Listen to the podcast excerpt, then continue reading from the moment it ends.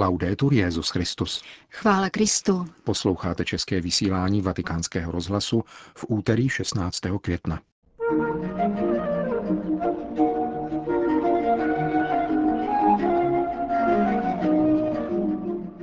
Svět nás učí míru tím, že nás uspává, abychom neviděli kříž, řekl papež František v homílii při raním v kapli domu svaté Marty. Římský biskup přijal finalisty italské fotbalové ligy. Nizozemští biskupové zasvětili svoji vlast neposkvrněnému srdci Pany Marie. Pěkný poslech přejí Milan Glázer a Jen Gruberová.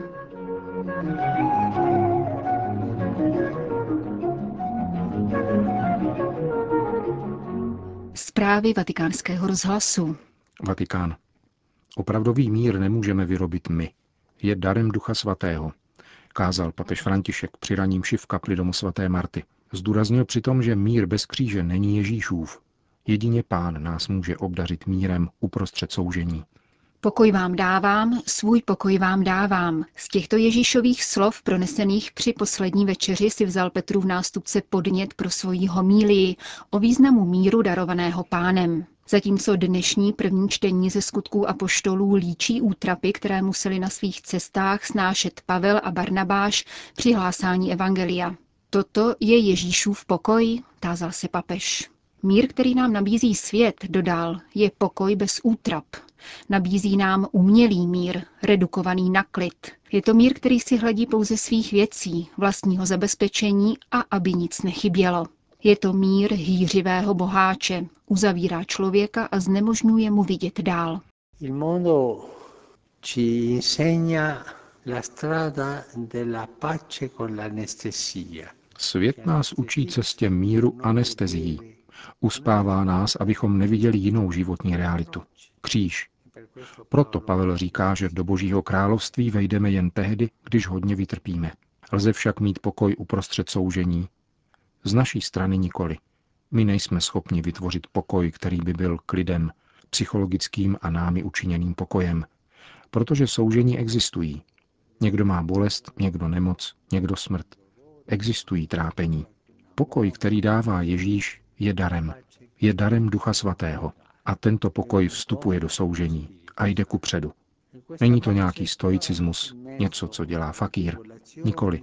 Je to něco jiného.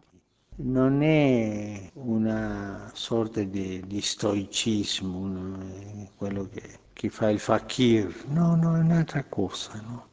Boží mír, pokračoval papež, je dar, který nám umožňuje jít dál. Ježíš poté, co daroval učedníkům pokoj, zakouší muka v Getsemanské zahradě, avšak není bez boží útěchy. Evangelium říká, že se mu zjevil anděl z nebe a posiloval ho. Boží pokoj je skutečný, vstupuje do životní reality, nepopírá život.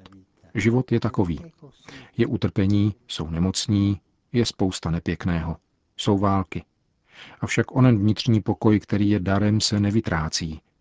Jde se dál s křížem a utrpením. Pokoj bez kříže není Ježíšův. Je to pokoj, který je možné koupit. Můžeme jej vyrobit, ale nemá trvání. Pomine. La possiamo fabbricare noi, ma non è duratura. Finisce. Když se někdo rozzlobí, poznamenal dále papež, ztrácí pokoj. Když se moje srdce chvěje, pak proto, že nejsem otevřen Ježíšovu pokoji, protože nejsem schopen nést život tak, jak přichází, s kříži a bolestmi, které se objeví. Musíme prosit Pána o milost jeho pokoje.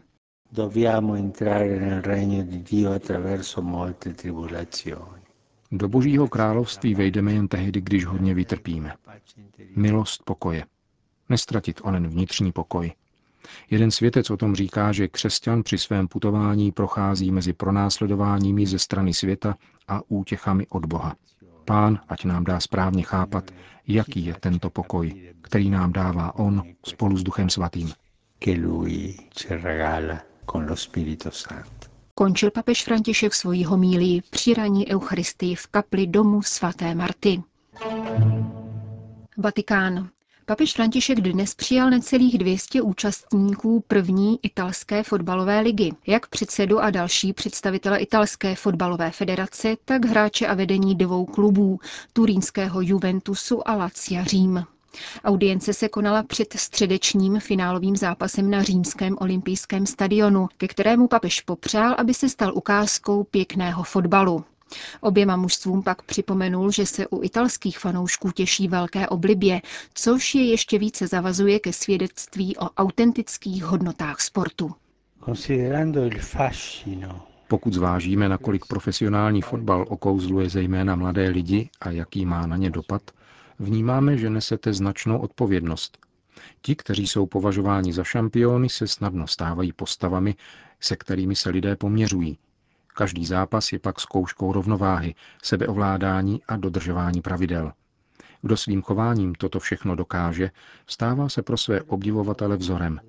Právě to přeji každému z vás, abyste byli svědky čestnosti, poctivosti, svornosti a lidskosti.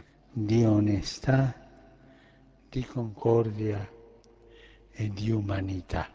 Jak papež dodal, na stadionech někdy dochází k násilným epizodám, které narušují klidný průběh zápasu a slušnou zábavu diváků. V závěru audience proto vyzval, aby hráči i vedení osobním úsilím napomáhali k uchování sportovní činnosti jako pojícího prvku mezi sportovci a celou společností. Vatikán. Papež František zaslal osobní blahopřejný telegram francouzskému prezidentu Emmanuelovi Macronovi u příležitosti jeho nástupu do úřadu. Prosím Boha, aby vás podporoval, stojí v poselství. Aby vaše země ve věrnosti k bohaté různosti svých morálních tradic a duchovního bohatství měla neustále na zřeteli budování spravedlivější a bratrštější společnosti. Petrův nástupce dále přeje, aby nová hlava státu v úctě k rozdílnostem a za pozornosti vůči lidem v situacích nejistoty a vyřazování přispívala ke spolupráci mezi státy a jejich vzájemné solidaritě. Kéž Francie v Evropě a celém světě nadále podporuje úsilí o mír, obecné dobro a úctu k životu a hájí důstojnost každého člověka a všech národů. Píše dále papež, který v závěru svého telegramu udílí apoštolské požehnání jak nově zvolenému prezidentovi, tak všem obyvatelům Francie. Jak dnes oznámil vatikánský tiskový mluvčí Greg Berg, v sobotu 10. června se papež vydá do sídla prezidenta Italské republiky, aby oplatil hlavě státu jeho návštěvu.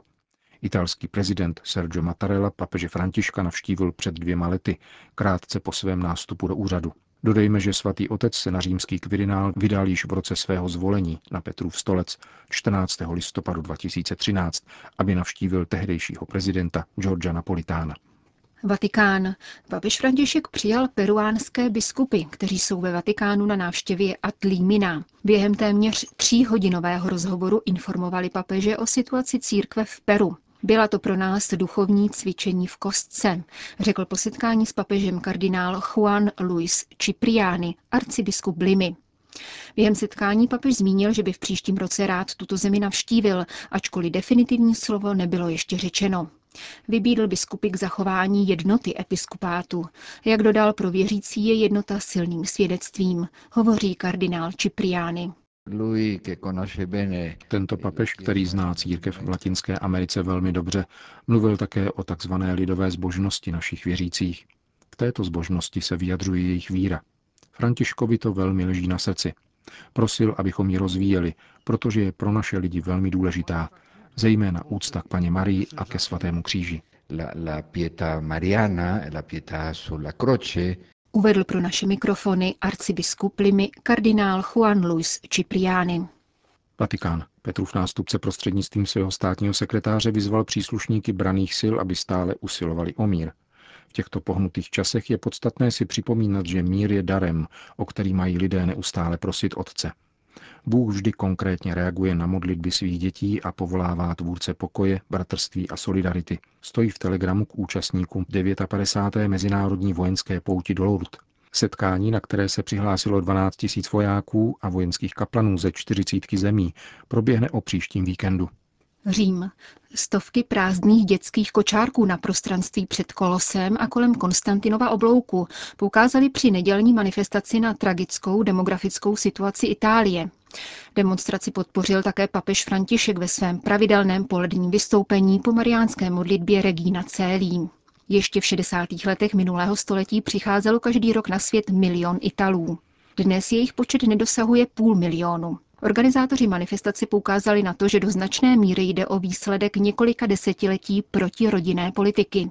Vedly ji vlády různých politických směrů, nezřídka ovšem také křesťanští demokraté. V důsledku této rodině nepříznivé situaci dnes připadá statisticky na jednu Italku 1,3 dítěte. Průzkumy nicméně ukazují, že Italové chtějí mít děti. Statisticky by si přáli o jedno více. Nedovolují jim to nepříznivé ekonomické podmínky. Badatelé přiznávají, že narození dítěte je dnes v Itálii jedním z hlavních faktorů schudnutí rodiny. O demografické krizi v Itálii hovořil také nedávno jmenovaný předseda Papežské akademie pro život, arcibiskup Vincenzo Paglia. Rodiny je potřeba finančně podporovat a to nejen ve chvíli, kdy se rodí děti, ale během celého rodinného života. Stejně tak je nezbytné zamyslet se nad prací žen. Není možné, aby byly nuceny k výběru mezi prací a mateřstvím. Západní společnost je stále častěji jakousi pouští rodičovství. Je potřeba si to uvědomovat a efektivně proti tomu postupovat. Musíme pochopit, že počet dětí konkrétním způsobem znamená buď budoucnost určité společnosti nebo její zánik. Netvrdím, že zavedení finanční pomoci pro rodinu mechanickým způsobem povede k nárůstu porodnosti, ale nepochybně taková pomoc přispěje k rozvoji kultury rodičovství a vztahů mezi generacemi. Řekl vatikánskému rozhlasu arcibiskup Vincenzo Paglia.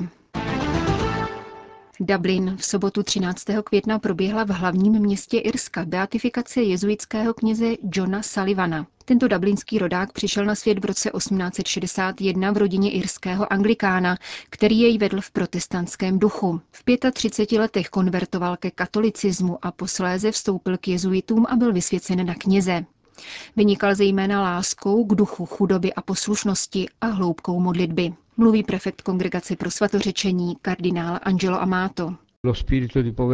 Duch chudoby a poslušnosti mu usnadňoval cvičení v pokoře. Když vstoupil do noviciátu, byl už dozrálým člověkem, který měl za sebou skvělou advokátní a vědeckou kariéru. Ostatní novicové, po většině chlapci mezi 17 až 20 lety, s údivem vnímali, že v jeho chování není ani náznak povýšenosti, stejně jako prostotu, s níž rád plnil nejnižší služby v domě. Nijak se nesnažil ukazovat svoji nadřazenost, bá naopak. Často poníženě přijímal všechny úkoly a závazky, které mu svěřovali. Bez stížností přijímal kritiku. Uvědomoval si, že není dobrým řečníkem, neartikuloval dobře a měl sklon k rychlému drmolení. Přesto si všichni vážili jeho upřímných a přesvědčivých povídek k heroickému životu. E Řekl k osobnosti nového blahořečeného kardinál Amato. Nizozemsko. Nizozemští biskupové zasvětili své diecéze neposkvrněnému srdci Pany Marie. Učinili tak během nešpor v Maastrichtské bazilice na nebevzetí. Slavnosti se účastnili všichni úřadující ordináři a pomocní biskupové. Liturgii předsedal kardinál William Eick, metropolita Utrechtu. Ve své homílii připomněl, že zasvěcení Ruska i dalších zemí neposkvrněnému srdci žádala pana Maria ve Fatimě. Jak dále dodal kardinál Eick, Portugalsku tehdy vládl bezohledný proticírkevní režim. Kněžím bylo zakázáno oblékat se jako duchovní, řeholní řády byly zrušeny, jezuité byli zbaveni občanství a měli zákaz vyučovat náboženství ve školách. Předseda tehdejší portugalské vlády prohlašoval, že během dvou generací se podaří v Portugalsku vykořenit katolickou víru. To se však nestalo, také díky obrození víry po fatimských zjeveních, připomněl nizozemský primas. Na zvláštní péči Pany Marie nyní spoléhá také nizozemská církev. Dodal, Kardinál Eik obrátil pozornost také na prorocký charakter fatimských zjevení. Pana Maria v nich předpovídala jak krutosti 20. století, jako důsledky odvrácení lidstva od Boha, tak i krizi církve. Situace církve se v našem století jistě nezlepšila, konstatoval nizozemský primas. Křesťanství je nejvíce pronásledovaným náboženstvím na světě. A co je horší, pronásledování nedochází pouze zvenčí, dodal. Připomněl také, že součástí vidění byla vize pekla, jehož existenci mnozí křesťané spochybňují.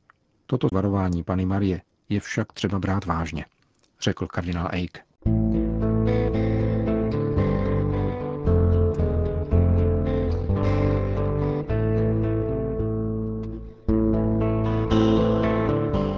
Končíme české vysílání vatikánského rozhlasu. Chvála Kristu. Laudetur Jezus Christus.